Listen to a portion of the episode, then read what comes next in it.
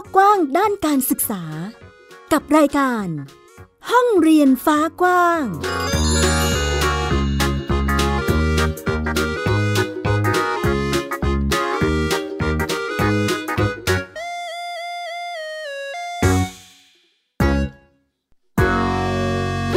สวัสดีค่ะ ต้อนรับเข้าสู่ห้องเรียนฟ้ากว้าง อยู่กับมิวอัยดาสนศรีเช่นเคยนะคะ อัปเดตเรื่องราวด้านการศึกษาให้คุณผู้ฟังได้รับฟังกันเช่นเคย ที่นี่เลยไทย PBS Podcast ค่ะ รับฟังได้ผ่านทางเว็บไซต์และแอปพลิเคชันได้เลยนะคะ วันนี้มีประเด็นการศึกษาทางเลือกอย่างการจัดการศึกษาโดยครอบครัว หรือที่เราเรียกกันว่าบ้านเรียน หรืออีกคำหนึ่งนะคะ ก็คือโฮมสคูลนั่นเองค่ะเป็นเรื่องราวที่เราจะนำมาเล่าให้ฟังนะคะว่าสถานการณ์ตอนนี้ การศึกษาทางเลือกในรูปแบบนี้ได้รับความนิยมมากแค่ไหน และการศึกษาจะเป็นอย่างไร การประเมินวัดผลเหมือนกับเด็กๆ ที่เรียนในระบบโรงเรียนหรือไม่ ติดตามกับห้องเรียนฟ้ากว้างค่ะ This is Thai PBS Podcast We the World We are the Voice การจัดการศึกษาขั้นพื้นฐานโดยครอบครัวหรือว่าโฮมสคูลนะคะ บางคนอาจจะเรียกกันว่าบ้านเรียนเนาะ เป็นอีกทางเลือกหนึ่งค่ะ ที่กำลังได้รับความนิยม เรียกว่าไม่ใช่กำลังหรอก ตอนนี้เป็นที่นิยมแล้วนะคะในช่วงหลายปีที่ผ่านมาค่ะ โดยเฉพาะเมื่อมีสถานการณ์โควิด -19 ก็พบว่า มีจำนวนเด็กๆนะคะ ที่เรียนในรูปแบบของโฮมสคูลเนี่ยเพิ่มขึ้นเป็นเท่าตัวเลยทีเดียว โดยตัวเลขเนี่ยมีมากน้อยแค่ไหน วันนี้มีข้อมูลจากทางสำนักงานคณะกรรมการการศึกษาขั้นพื้นฐาน หรือว่าสพทนะคะที่พบว่าปีการศึกษา 2565 นี้เนี่ยมีครอบครัวที่จัดการศึกษาในรูปแบบโฮมสคูลมากกว่า 2,600 ครอบครัวทั่วประเทศค่ะ โดยมีผู้เรียนกว่า 3,000 คนนะคะซึ่งเด็กแต่ละคนเนี่ยก็จะได้รับเงินอุดหนุนจากทางสพทด้วยนะคะที่จะไปจัดสรรให้ตั้งแต่ก่อนระดับประถมศึกษาไปจนถึงจบการศึกษาขั้นพื้นฐานเลยค่ะ โดยเงินอุดหนุนการศึกษาเนี่ยก็จะแบ่งออกเป็น 5 รายการด้วยกันนะคะ ก็คือค่าจัดการเรียนการสอน ค่าหนังสือเรียน ค่าอุปกรณ์การเรียน ค่าเครื่องแบบนักเรียน และก็ค่ากิจกรรมพัฒนาคุณภาพผู้เรียนค่ะ ดูๆแล้วเนี่ยก็เหมือนจะเป็นการอุดหนุนนักเรียนในระบบโรงเรียนของรัฐบาลทั่วไปนะคะสำหรับเงินอุดหนุนเนี่ยจะมากจะน้อยก็ต้องแตกต่างกันออกไปตามระดับชั้นการศึกษาของนักเรียนคนนั้นเนาะซึ่งถ้าเป็นระดับอนุบาลเนี่ยก็จะอยู่ที่ประมาณ 8,500 บาทต่อคนต่อปีค่ะ แต่ถ้าเป็นระดับประถมศึกษาเนี่ยก็จะอยู่ระหว่าง 9,400 ไปจนถึง 9,600 บาทต่อคนต่อปี แต่ถ้าเป็นระดับชั้นมัธยมศึกษา อันนี้ก็จะอยู่ที่ประมาณ 13,000 ไปจนถึง 14,000 บาทต่อคนต่อปีค่ะ เล่าให้คุณผู้ฟังมาถึงตรงนี้แล้วเนี่ย ขอยืนยันนะคะว่า การศึกษาในรูปแบบนี้เป็นอีกรูปแบบหนึ่งของการจัดการศึกษา ให้กับเด็กๆ ในวัยเรียนตามมาตรา 12 ของพรบการศึกษาแห่งชาติปี 2542 ค่ะ โดยจะมีคุณพ่อคุณแม่หรือว่าผู้ปกครองนะคะเป็นคุณครู ในการจัดทำแผนการศึกษา โดยอิงจากความสนใจของลูกตั้งแต่ระดับชั้นอนุบาล ไปจนถึงระดับมัธยมศึกษา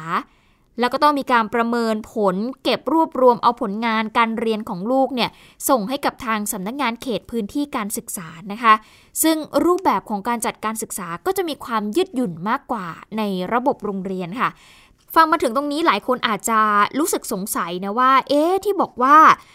พ่อแม่ผู้ปกครองจะเป็นครูในการจัดทำแผนการศึกษาเนี่ยนะคะ ถามว่าพ่อแม่ต้องเป็นคนสอนลูกเองเลยไหม บางครอบครัวก็มีคุณพ่อคุณแม่เนี่ยแหละค่ะ เป็นคุณครูในการช่วยสอน ในบางรายวิชาคำว่าช่วยสอนหมายถึงการให้ความรู้นะคะ แต่หลาย ๆ ครอบครัวคำว่าเป็นคุณครูเนี่ยหมายถึงจัดทำแผนให้ลูกว่า วันนี้จะเรียนอะไรนะคะ ภายในปีการศึกษานี้มีอะไรบ้างที่ ลูกต้องเรียนนะคะ เหมือนเป็นการจัดการศึกษาให้ แต่ว่าจะหาคุณครูหรือว่าผู้ที่เชี่ยวชาญ หรือกิจกรรมต่างๆเนี่ยแหละ ให้เด็กๆเขาไปทำโดยที่คุณพ่อคุณแม่อาจจะไม่ได้เป็นคนสอนเองนะคะ เพราะว่าหลายคนก็อาจจะไม่ได้มีความเชี่ยวชาญในทุกๆ ด้านขนาดนั้นเนาะ ดังนั้นอาจจะต้องมีแหล่งเรียนรู้ให้กับลูกๆ เพื่อที่เขาจะไปเรียนในรูปแบบนี้ได้ ซึ่งก็นั่นแหละค่ะอย่างที่บอกว่ามันก็ต้องอิงจากความสนใจของลูกด้วย แต่พูดถึงเรื่องของการจัดการศึกษาแบบโฮมสคูลเนี่ยนะคะมันก็มีปัญหาบางอย่างที่ตามมาเหมือนกัน ซึ่งวันนี้จะเล่าให้คุณผู้ฟังได้ฟังกันนะคะ ซึ่งจากความสนใจแล้วก็ความถนัดของเด็กบางคนเนาะก็อาจจะไปตอบโจทย์สำหรับการจัดการศึกษาแบบโฮมสคูลเนาะ และก็สามารถที่จะพัฒนาศักยภาพของพวกเขาได้อย่างเต็มที่ มากกว่าที่เขาจะไปเรียนในรูปแบบปกติ มีตัวอย่างหนึ่งของครอบครัวนักออกแบบและปฏิมากรที่จังหวัดเชียงใหม่ค่ะ ซึ่งให้ลูกสาวเนี่ยเรียนในรูปแบบโฮมสคูลมาตั้งแต่ป .6 ค่ะ ซึ่งทุกวันนี้เนี่ยกลายเป็นศิลปินที่มีผลงานโดดเด่น แม้จะอยู่เพียงแค่ชั้นม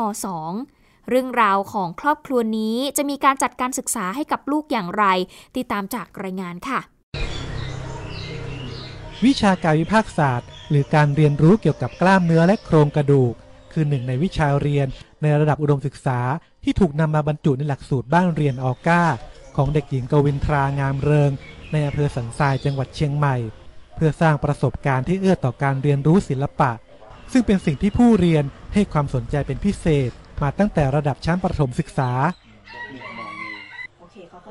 กว่า 3 ปีแล้วที่เด็กหญิงกวินทรา และพ่อแม่ซึ่งเป็นปฏิมากรและมันธนากรหันมาจัดการเรียนในรูปแบบบ้านเรียน โดยได้รับคำแนะนำจากสำนักงงานเขตพื้นที่ประถมศึกษาเชียงใหม่เขต 2กำหนดหลักสูตรที่ผสมผสาน ระหว่างกลุ่มประสบการณ์ และกลุ่มสาระการศึกษา เปิดโอกาสให้ผู้เรียนได้ค้นหาตนเองในทุกมิติ แล้วก็ได้เรียนรู้ตั้งหลายอย่างมากกว่าในระบบอะค่ะสมมติว่าในชั้นในชั้นเรียนนี้ในชั้นของป .5 หนูสมมติว่าเป็นเรื่องของทัศนศิลป์ใช่ไหมคะ หนูก็จะได้เรียนแค่เรื่องการวาดต้นไม้หรือว่า ไล่สีจากสีโทนร้อนสีโทนเย็น ซึ่งก็เรียนซ้ำอยู่ทุกปีอะค่ะ ก็ทีนี้เราจะได้เรียนการวาดโครงกระดูกสมมติเป็น skeleton ก็เป็นสเกลต่างๆ เรื่องได้เรียนตีบอะค่ะตีบที่โยงโยงเส้นแล้วมันก็จะลึกไปตามเส้นที่เราโยงเนี่ยค่ะ เรียนได้เราก็เรียนจากจากส่วนที่จำเป็นได้ใช้ก่อน แล้วค่อย ๆ ลงลึก เรียนเท่าที่จะต้องใช้ก่อน สมมติการวิพากษ์นี่ก็เรียนว่าเรื่องสัดส่วนมนุษย์เรื่องกล้ามเนื้อใบหน้าหน้าตากระดูกหรืออะไรพวกนี้ใช่ไหมคะว่าเขาจะต้องเอาไปใช้ในการเขียนภาพเนี่ยค่ะก็เรียนคร่าวๆก่อน แล้วพอปีนี้ก็มาลงลึกว่ากล้ามเนื้อตัวนี้กระโหลกตัวนี้เรียกว่าอะไรเป็นส่วนไหนทำหน้าที่อะไรอะไรอย่างเงี้ยค่ะแม้เพิ่งเรียนอยู่ในระดับมัธยมศึกษาปีที่สองแต่เด็กหญิงกวินทราได้เรียนรู้ศิลปะแขนงต่างๆ ทั้งงานจิตรกรรม งานออกแบบรวมทั้งศิลปะการแสดง และระหว่างทางยังได้เรียนรู้ในแขนงวิชาอื่น ๆ จากผู้รู้และผู้เชี่ยวชาญทำให้สามารถพัฒนาผลงานได้อย่างโดดเด่น มีงานแสดงนิทรรศการศิลปะของตนเอง งานศิลปะบางชิ้นได้รับความสนใจ และมีผู้ขอซื้อในราคาหลักหมื่นบาท เหมาะกับทุกคนนะครับที่ที่มีเวลา แล้วก็สามารถ ประสานความสัมพันธ์ในครอบครัวแล้วคุยกันเข้าใจในครอบครัวนะครับ ก็สามารถจัดบ้านเรียนได้ เพราะว่าไม่ใช่แค่พ่อแม่ อย่างเดียวที่เป็นผู้จัดต้องลูกก็สำคัญเหมือนกันว่าเขาเรียนแล้วเขามีความสุขไหมแล้วก็ต้องมานั่งคุยกันเพื่อจะไปข้างหน้าด้วยกันเนี่ยครับผมพรสวรรค์ด้านศิลปะ ถือเป็นต้นทุนชีวิตของเด็กหญิงกวินทรา แต่การพัฒนาอย่างก้าวกระโดด น่าจะเป็นผลมาจากการเลือกจัดการศึกษาแบบบ้านเรียน ที่เอื้อต่อการเรียนรู้ เช่นเดียวกับบ้านเรียนอื่น ๆ ทั่วประเทศ ซึ่งจัดหลักสูตรตามความสนใจของผู้เรียนทำให้บ้านเรียนเป็นการศึกษาทางเลือกที่กำลังได้รับความนิยมเพิ่มมากขึ้น พยุงศักดิ์ศรีวิชัย ไทย PBS รายงาน แต่ก็ไม่ใช่ทุกบ้านนะคะ ที่จะสามารถจัดการเรียนในรูปแบบนี้ได้อย่างราบรื่น เพราะว่าผู้สื่อข่าวของเราค่ะ คุณสุจิตราสร้อยเพชรนะคะ ก็ไปพูดคุยแล้วก็ไปพบกับหลายครอบครัวเลยทีเดียว ที่ตอนนี้กำลังเผชิญกับปัญหาทั้งเรื่องของการสนับสนุนที่อาจจะไม่เท่าเทียมกับโรงเรียนนะคะ ไปจนถึงเรื่องของการประเมินจากผู้กำกับดูแลที่มันอาจจะไม่สอดคล้องกับสิ่งที่เด็กเขาได้เรียนรู้จากหลักสูตรบ้านเรียนนะคะ และจากจุดนี้เองมันก็กระทบไปยาวเลยทีเดียวค่ะ ปัญหาเรื่องของการจัดการศึกษาแบบโฮมสคูลหรือว่าบ้านเรียนนั้น จะมีปัญหาอะไรบ้างลองติดตามจากรายงานนะคะร้อยสามร้อยใช้อะไร ใช้อะไรตัวใช้เอาตัว นี่อาจดูเหมือนชีวิตประจำวันของหลายครอบครัว แต่สำหรับบ้านนี้ทุกอย่างที่เกิดขึ้น คือส่วนหนึ่งของหลักสูตรการศึกษาบ้านเรียน หรือโฮมสคูลที่ผู้ปกครองใช้บ้าน เป็นฐานการเรียนรู้เชื่อมโยงกับกิจกรรมที่ลูกสนใจ ความความน่าสนใจของเขาเนี่ยเป็นจุดเป็นจุดตั้งต้น พอเราอาพอเขาสนใจจุดเนี้ยเราก็อะโอเค เราก็หารีซอสหาอ่าประสบการณ์ให้เขาเรียนรู้หรือว่าหาบุคคลที่มีความเหมาะสม เน้นเน้นให้น้องหนึ่งมีความสุขนะครับ ที่จะเรียนรู้แล้วก็อ่าเกิดความอ่าไม่เบื่อหน่าย หรือว่าแสวงหาความรู้ด้วยตนเองได้นะให้เขาพึ่งตัวเอง อืมนั่นน่ะอ๋อไม่ใช่อาหารปลาแต่อ๋อเฮ้ยทำเออน่าสนใจวัดนะอ่าได้สิ ครอบครัวบ้านเรียนประภาพักชัยเทวเดช เริ่มจัดการเรียนการสอนแบบโฮมสคูลให้กับลูกทั้งสองคนได้แล้วตั้งแต่ระดับชั้นอนุบาล ในรูปแบบกลุ่มประสบการณ์ หากเมื่อปีการศึกษาถูกมากเลยนะ2564 เด็กทั้งสองคนได้รับการรับรองจากสำนักงานเขตพื้นที่การศึกษาประถมศึกษาระยองเขตหนึ่งปัจจุบันก็จะศึกษาในช่วงชั้นประถมศึกษา แต่ด้วยปัญหาการประเมินทำให้นอกจากไม่ได้เลื่อนระดับชั้นแล้ว ครอบครัวยังไม่ได้รับเงินอุดหนุนเป็นเวลาหนึ่งปีนะครับซึ่งเราก็ไม่เห็นด้วยว่าวิธีการประเมินของเขาเนี่ยมันมีรูปแบบที่ไม่ตรงตามวัตถุประสงค์การจัดการเรียนการสอน ทีนี้พอพอเขตคิดว่าอ่าโอเคหน้าที่ตรงเนี้ยเขาต้องประเมินเด็กทั้งหมดนะครับดูแลเด็กทั้งหมดนะครับก็เลยเกิดข้อขัดแย้งกัน ก็เลยทำให้เด็กเนี่ยว่าคิดว่าอ่าไม่ได้รับการประเมิน แล้วก็ทำให้เกิดเสียสิทธิ์ว่า เขาไม่ได้รับการอุดหนุนหรือว่าสนับสนุนทั้งในแง่ของเงินสนับสนุนตามสิทธิ์นะครับเรียกว่าไปดูงานไปศึกษา อย่างเช่นห้องสมุด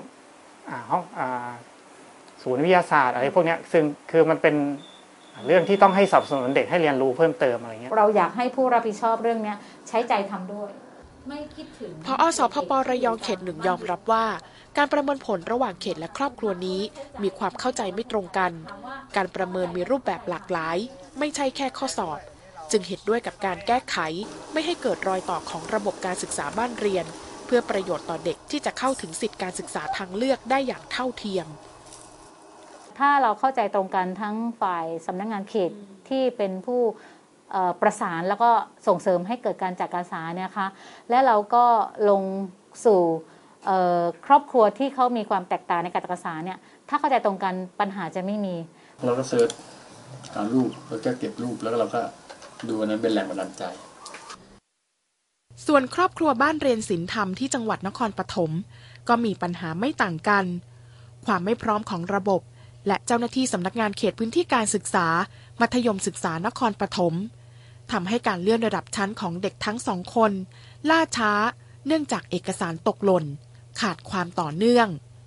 เด็กทั้งสองคนเกือบหลุดจากระบบการศึกษา และเสียโอกาสเรียนต่อ ในระบบบ้านเรียนและโรงเรียน เขาบอกว่าเราเริ่มช้า แล้วจะให้เด็กของเราจบม .3 เดือนตุลา ซึ่งจริงๆ เราจะต้องจบตั้งแต่เมษาถูกไหมคะ ของปี 2566 เนอะครบเอ่อสามปี6ภาคการศึกษา เด็กก็ต้องไปจบเลื่อนไปเป็นตุลา 2566 แล้วถ้าเด็กจะไปเข้าในระบบปุ๊บเขาก็ต้องไป เว้นไปเลยหนึ่งเทอม ซึ่งมันก็ไม่ถูกต้องค่ะผู้ปกครองบ้านเรียนทั้งสองครอบครัวมองว่า หากรัฐเปิดให้จัดการศึกษาโดยครอบครัวได้ ก็ควรปรับปรุงระบบให้เอื้อต่อการจัดการศึกษาในลักษณะนี้ เพื่อให้เกิดความคล่องตัว เกิดความต่อเนื่อง ตอบโจทย์การเรียนรู้ของเด็กที่ไม่ได้มีแค่ในโรงเรียนเท่านั้น สุจิตราสร้อยเพชรไทย PBS รายงาน นอกจากผู้ปกครองแล้ว คุณธนพรคชรัตน์ค่ะ รองเลขาธิการสมาคมสภาการศึกษาทางเลือกไทย เครือข่ายบ้านเรียนเองก็มองนะคะว่าการกำหนดเกณฑ์ แล้วก็วิธีการประเมินของเจ้าหน้าที่เพียงฝ่ายเดียวไม่สอดคล้องกับสิทธิการจัดรูปแบบการศึกษา เพราะว่าจริงๆ เนี่ยผู้ปกครองในฐานะผู้จัดการศึกษาควรที่จะมีส่วนร่วม ในกระบวนการนี้ด้วยนะคะ เพื่อไม่ให้เกิดปัญหาเด็กหลุดออกจากระบบการศึกษาอย่างไม่เป็นธรรมค่ะ การกำหนดการประเมินร่วมกันสำนักงานเขตจะจะพูดเสมอว่าบ้านบ้านเรียนเนี่ยประเมินแล้วระหว่างภาค 70 เพราะนั้น 30 ให้เป็นหน้าที่ของเขตเป็นนกลไกถ่วงดุลเนาะแต่ว่ามันก็ไม่ถูกต้องในระเบียบ ปฏิบัติของสถานศึกษา ซึ่งเราเป็นผู้จัดการศึกษามาตลอดทั้งปี อยู่ๆจะมายกอำนาจการประเมินผลให้บุคคลอื่น ซึ่งไม่ได้ส่งเสริมการเรียนรู้ของเด็กมาตั้งแต่ต้น หรือไม่ได้มีกระบวนการติดตามผลการเรียนรู้ของเด็กมาตลอดทั้งปีการศึกษาเนี่ยมาใช้อำนาจการประเมินผล ซึ่งมันก็จะไปทำให้การเลือกเครื่องมือหรือวิธีการเนี่ยไปละเมิดสิทธิเด็ก หรือว่าไม่ทำให้เกิด เกิดบรรยากาศของการสะท้อนคุณภาพการเรียนรู้ที่เป็นจริงของเด็กได้ นอกจากนี้ยังมองอีกนะคะว่าเจ้าหน้าที่ขาดองค์ความรู้ จัดการศึกษาบ้านเรียนค่ะ การปรับเปลี่ยนผู้บริหาร และขาดการทำงานแบบมีส่วนร่วม ก็เลยทำให้ไม่เกิดความร่วมมือ ในการพัฒนาและปรับปรุงระบบงานใหม่ ให้มันสอดคล้องกับแนวทางบ้านเรียน จึงได้มีการเสนอให้ตั้งหน่วยงานเฉพาะนะคะขึ้นมาดูแลการศึกษาแบบบ้านเรียน แล้วก็ผู้มีส่วนเกี่ยวข้องเนี่ยควรที่จะร่วมมือกัน บนหลักธรรมาภิบาลเพื่อให้เกิดความคล่องตัว เกิดประโยชน์ต่อเด็กแล้วก็ผู้ปกครองบ้านเรียนค่ะ ควรจะมีสำนักงานที่เป็นหน่วยงานที่รับผิดชอบเฉพาะสำหรับการศึกษารูปแบบโดยครอบครัวรวมทั้ง เเรื่องรูปรูปแบบศูนย์การเรียนด้วย คือบางทีเจ้าหน้าที่ทำอะไรทำงานเนี่ยประสานครอบครัวโดยที่ท่านผออไม่ได้รับทราบ ก็ควรจะมีกลไกกลางในการคุยกันเพื่อทำงานร่วมกันให้มีประสิทธิภาพค่ะ อย่าทำงานแค่เพียงเอกสารแล้วผ่านๆไปวันวันหนึ่งซึ่งจริง ๆ พวกเราไม่ได้ต้องการอย่างนั้นหรือ ซึ่งสอดคล้องกับความเห็นของทางเลขาธิการสมาคมสภาการศึกษาทางเลือกไทย คุณเทวิน อัครศิลาชัยนะคะ ก็มองเหมือนกันค่ะว่าควรที่จะเปลี่ยนหน่วยงานที่ดูแลบ้านเรียน และก็ศูนย์การเรียน จากสำนักนโยบายและแผนการศึกษาขั้นพื้นฐานสำนักงานคณะกรรมการการศึกษาขั้นพื้นฐานในส่วนกลาง และก็สำนักงานเขตพื้นที่การศึกษาของแต่ละจังหวัด ที่มีข้อจำกัด และก็ไม่มีความเชี่ยวชาญในเรื่องของการศึกษานอกระบบค่ะ โดยเปลี่ยนไปสังกัดสำนักปลัดกระทรวงศึกษาธิการแทนนะคะ ส่วนในระดับจังหวัดเนี่ยก็ให้เป็นหน้าที่ของทางศึกษาธิการจังหวัด เพื่อความคล่องตัวในการดำเนินงาน ให้มีสำนักอาจจะเป็นสำนักการศึกษาตลอดชีวิต หรือสำนักการศึกษาทางเลือกก็ว่าไปนะครับที่สามารถกำกับดูแลแล้วก็ช่วยเหลือ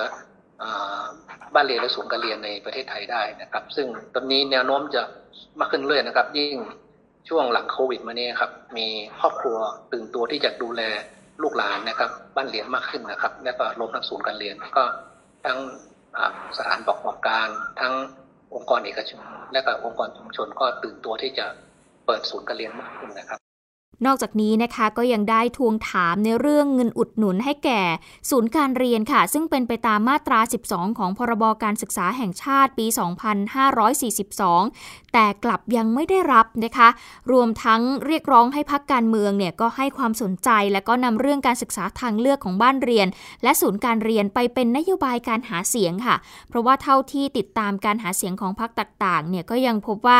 ไม่มีพักใดนะคะที่จะให้ความสำคัญเกี่ยวกับเรื่องนี้นี้ เดี๋ยวประเด็นเรื่องของนโยบายการศึกษาเนี่ยเดี๋ยวเราจะนำมาเล่าให้คุณผู้ฟังได้ติดตามกันนะคะว่า ในแต่ละพักการเมืองมีแนวคิดเรื่องของการศึกษาอย่างไรบ้าง อีกหนึ่งประเด็นที่เราอยากจะเล่าและพูดคุยให้คุณผู้ฟังได้ฟังกันนะคะ เลือกเอาเรื่องนี้มาเวลาช่วงนี้เป็นช่วงที่สำคัญมาก ๆ ที่เราเลือกจะนำเสนอนะคะ เพราะว่ามันเป็นช่วงที่เด็กๆกำลังเข้ารับการประเมิน ถ้าหากไม่ผ่านเนี่ยพวกเขาก็จะไม่ได้รับเงินอุดหนุนจากรัฐค่ะ ตามที่ได้เล่าไปเมื่อช่วงต้นนะคะ เราก็เลยต้องตามต่อค่ะ แล้วก็ไปสอบถามถึงผู้ที่รับผิดชอบโดยตรงด้วย โดยทางผู้ช่วยเลขาธิการคณะกรรมการการศึกษาขั้นพื้นฐานเองก็ยอมรับนะคะว่า มีปัญหาจริง จากความเข้าใจที่มันคลาดเคลื่อน ระหว่างเจ้าหน้าที่และผู้ปกครอง ตั้งแต่เริ่มกระบวนการ ซึ่งถ้าหากตามหลักการแล้วเนี่ยนะคะ เขตพื้นที่การศึกษาและผู้ปกครอง จะต้องจัดทำแผนและการประเมินร่วมกันค่ะ เพื่อที่จะสนับสนุนให้ผู้ปกครองนั้นสามารถจัดการบ้านเรียน ได้อย่างมีประสิทธิภาพ และก็เป็นไปตามสิทธิด้วย ย้ำให้กับผู้อำนวยการเขตพื้นที่การศึกษานะคะกำชับกับเจ้าหน้าที่เนาะต้องทำความเข้าใจกับผู้ปกครองค่ะ เพื่อที่จะลดปัญหา และก็ขับเคลื่อนการเรียนรู้ในรูปแบบนี้ให้เกิดประสิทธิภาพ เดี๋ยวฟังเสียงของคุณอนันต์พันนึกค่ะ ผู้ช่วยเลขาธิการคณะกรรมการการศึกษาขั้นพื้นฐาน เราต้องทำความเข้าใจว่าอาจจะต้องคือถ้าเราไปยึดตามตามการศึกษาแบบแบบในโรงเรียน ทั้งหมดเลยมันคงจะไม่ได้ยืดหยุ่น เพราะเราเองก็ต้องทราบว่าถ้าการจัดการศึกษาเนี่ยรัฐก็ให้โอกาสบ้านสามารถพ่อแม่ผู้ปกครองสามารถจัดได้ อันนี้เราก็จะพูดคุยกัน ฉะนั้นที่ที่น้องถามอาจจะเป็นความเข้าใจที่คาดเคลื่อนกัน ตั้งแต่แรกที่เรามีการทำแผนการจัดการเรียนรู้ว่า ในเรื่องการจัดการเรียนการสอนเราจะจัดอย่างไรหลักสูตรเราเป็นแบบไหน การวัดประเมินผลเราเป็นอย่างไร อันนี้พี่เข้าใจว่าน่าจะน่าจะไม่ได้พูดคุยกันในประเด็นนี้ครับ ซึ่งอาจจะมาพูดคุยกันทีหลังเอ๊ะทำไมไม่เหมือนอะไรต่างโดยเฉพาะเรื่องของการวัดประเมินผลนะครับ ส่วนข้อเสนอแนะเรื่องของการแยกจัดการศึกษาบ้านเรียนออกจากสำนักงานคณะกรรมการการศึกษาขั้นพื้นฐานเนี่ยทางผู้ช่วยเลขาธิการเองก็บอกว่าเรื่องนี้มีการหารือกับทางคณะกรรมการสิทธิมนุษยชน ในเบื้องต้นนะคะ ทางสพทเองก็เห็นด้วยค่ะ แล้วก็มีแนวคิดที่จะปรับแก้กฎกระทรวง น่าจะเป็นนโยบายที่ที่สูงกว่าทางสพทขึ้นไปครับน่าจะเป็นนโยบายของกระทรวงของอะไรต่างๆที่จะต้อง หน่วยงานระดับระดับกลมอะครับระดับที่หน่วยงานทางการศึกษาที่จัดกันอยู่ครับอาจจะต้องมีการพูดคุยกัน ว่าระหว่างสวทกับกศนหรืออะไรต่างๆที่เกี่ยวข้องครับมานั่งคุยกันมามาพูดคุยกันในประเด็นนี้ว่าแล้วว่าจะทำอย่างไรให้เกิดความเหมาะสมในการที่จะแยกหน่วยงานไป หรือว่ายังเป็นหน่วยงานเดิม แต่ว่ามีการแก้ไขกฎกระทรวงให้มันดูแบบอะไรต่างๆ มากขึ้นอะไรต่าง ครับอันนี้อันนี้อาจจะต้องก็ก็คงพูดคุยกันในโอกาส ก็คิดว่าน่าจะเป็นไปได้ครับเพราะหลายๆคนก็มีความเห็นด้วย ทางสปทเองก็ไม่ได้ทางท่านเลขาเองก็ไม่ได้ขัดข้องอะไรที่จะต้องแยกแยกเรื่องนี้ไปให้กับหน่วยงานอีกหน่วยงานหนึ่งดูแล เรื่องนี้มีกระบวนการขั้นตอนและก็อาจจะใช้เวลาค่อนข้างนานนะคะ จึงไม่สามารถที่จะดำเนินการได้ทันในรัฐบาลนี้ แล้วก็จะเป็นไปได้หรือไม่นั้นก็คงต้องฝากความหวังนี้เอาไว้กับรัฐมนตรีว่าการกระทรวงศึกษาธิการคนใหม่ ว่าจะมีวิสัยทัศน์เกี่ยวกับเรื่องนี้ยังไงบ้าง ประเด็นนี้ไทย PBS ของเราติดตามกันต่อแน่นอนค่ะ ไทย PBS Podcast แค่ฟัง ความคิดก็ดังขึ้น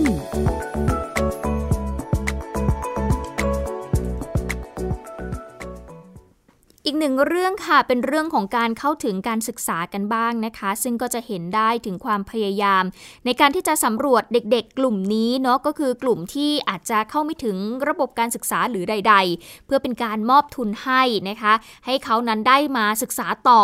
ในสายนวัตกรรมอาชีพชั้นสูงค่ะ เพื่อนำความรู้นั้นไปต่อยอดในอนาคตได้ เรื่องการตรวจเยี่ยมบ้าน เพื่อเป็นการสำรวจสภาพความเป็นอยู่ของครอบครัวเนี่ยถือเป็นหนึ่งในขั้นตอนของการพิจารณาเรื่องการมอบทุนการศึกษา ในโครงการทุนนวัตกรรมสายอาชีพชั้นสูงค่ะ ของทางกองทุนเพื่อความเสมอภาคทางการศึกษา เพื่อสนับสนุนให้ความช่วยเหลือแก่เด็กที่ขาดแคลนทุนทรัพย์ในการศึกษาต่อนะคะ โดยทางคณะทำงานเพื่อ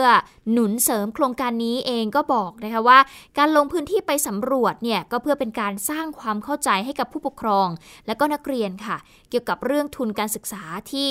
ยังเข้าใจไม่ตรงกันเกี่ยวกับรายได้ของครัวเรือนนะคะ ที่มีผลในการพิจารณาเข้ารับการคัดเลือกทุนการศึกษา เดี๋ยวไปฟังเงื่อนไขนี้กับทางคุณอินทิราคำพีระคณะกรรมการหนุนเสริมโครงการทุนนวัตกรรมสายอาชีพชั้นสูงค่ะ อาจจะติดข้อจำกัดด้วยเรื่องของการความเข้าใจนะคะในเรื่องของ สถานะในครัวเรือนของครอบครัว แล้วก็จำนวนครัวเรือนจำนวนสมาชิกในครอบครัวค่ะเพราะนั้นการเยี่ยมบ้านเนี่ยเราก็จะได้มาพูดคุยแล้วก็ชี้แจง กับตัวนักเรียนทุนเองด้วย แล้วก็กับตัวสถานศึกษาด้วยนะคะ ที่จะเข้าใจตรงกันว่าเกณฑ์ในการ นับหรือว่าเกณฑ์ในการกรอกข้อมูลนะคะในกระบวนการคัดกรองของกสศเนี่ยมีเงื่อนไขอะไรที่มันอะไรที่ยังเข้าใจไม่ตรงกันบ้าง ซึ่งในส่วนของวิทยาลัยเทคโนโลยีโพลิเทคนิคล้านนาเชียงใหม่นะคะก็ได้เข้าร่วมโครงการนี้เป็นปีที่ 2 แล้วค่ะ โดยเป็นทุน 2 ปีเนี่ยก็จะมีจำนวน 40 คนด้วยกันนะคะ โดยในปีที่ผ่านมาก็มีนักเรียนที่ได้รับทุนของโครงการจำนวน 25 คนด้วยกันโดยแต่ละปีเนี่ยก็มีเด็กที่ขาดโอกาสทางการศึกษา เพราะว่ามีสภาพครัวเรือนที่ยากจนค่ะ มีมากถึง 357,000 คนเลยทีเดียว ซึ่งมันก็ส่งผลให้ประเทศไทยของเราขาดบุคลากรที่มีคุณภาพนะคะเพื่อที่จะไปพัฒนาระบบเศรษฐกิจในประเทศไทยของเราเป็นอย่างมาก ดังนั้นการสนับสนุนองค์ความรู้ให้กับพวกเขา ให้กลายเป็นแรงงานที่มีคุณภาพก็จะช่วยให้คุณภาพชีวิตของเขานั้น ดีขึ้นตามไปด้วย ดังนั้นเรื่องของการดึงเด็กเข้าสู่ระบบการศึกษาให้ได้มากที่สุด เป็นเรื่องของหน่วยงานที่เกี่ยวข้อง ทุกภาคส่วนนะคะที่จะต้องร่วมมือกันในการแก้ไขปัญหานี้ และทำให้เด็กกลับเข้าสู่ระบบได้มากที่สุด ต้องจริงจังกับเรื่องนี้นะคะ ในการที่จะตามหาเด็กๆ ให้เจอว่าเด็กกลุ่มนี้อยู่ตรงไหน และก็พาเขากลับเข้าสู่ระบบค่ะ ทั้งหมดนี้คือห้องเรียนฟ้ากว้างที่นำมาเล่าให้คุณผู้ฟังได้ติดตามกันนะคะ เป็นเรื่องราวของการศึกษาทางเลือกรวมไปถึงการให้ทุนกับเด็กๆ เพื่อที่จะมีองค์ความรู้ในการไปต่อยอดในอนาคต หมดเวลาแล้วค่ะ ติดตามกันได้ใหม่ในครั้งหน้า วันนี้อัยดาขอตัวลาไปก่อน สวัสดีค่ะ ติดตามฟังรายการได้ที่เว็บไซต์ thaipbspodcast.com และ YouTube Thai PBS Podcast ฟังทางแอปพลิเคชัน Thai PBS Podcast Spotify Google Podcast Podbean SoundCloud และ Apple Podcast กดติดตามเป็นเพื่อนกันทั้ง Facebook Twitter Instagram และ YouTube Thai PBS Podcast แค่ฟังความคิดก็ดังขึ้น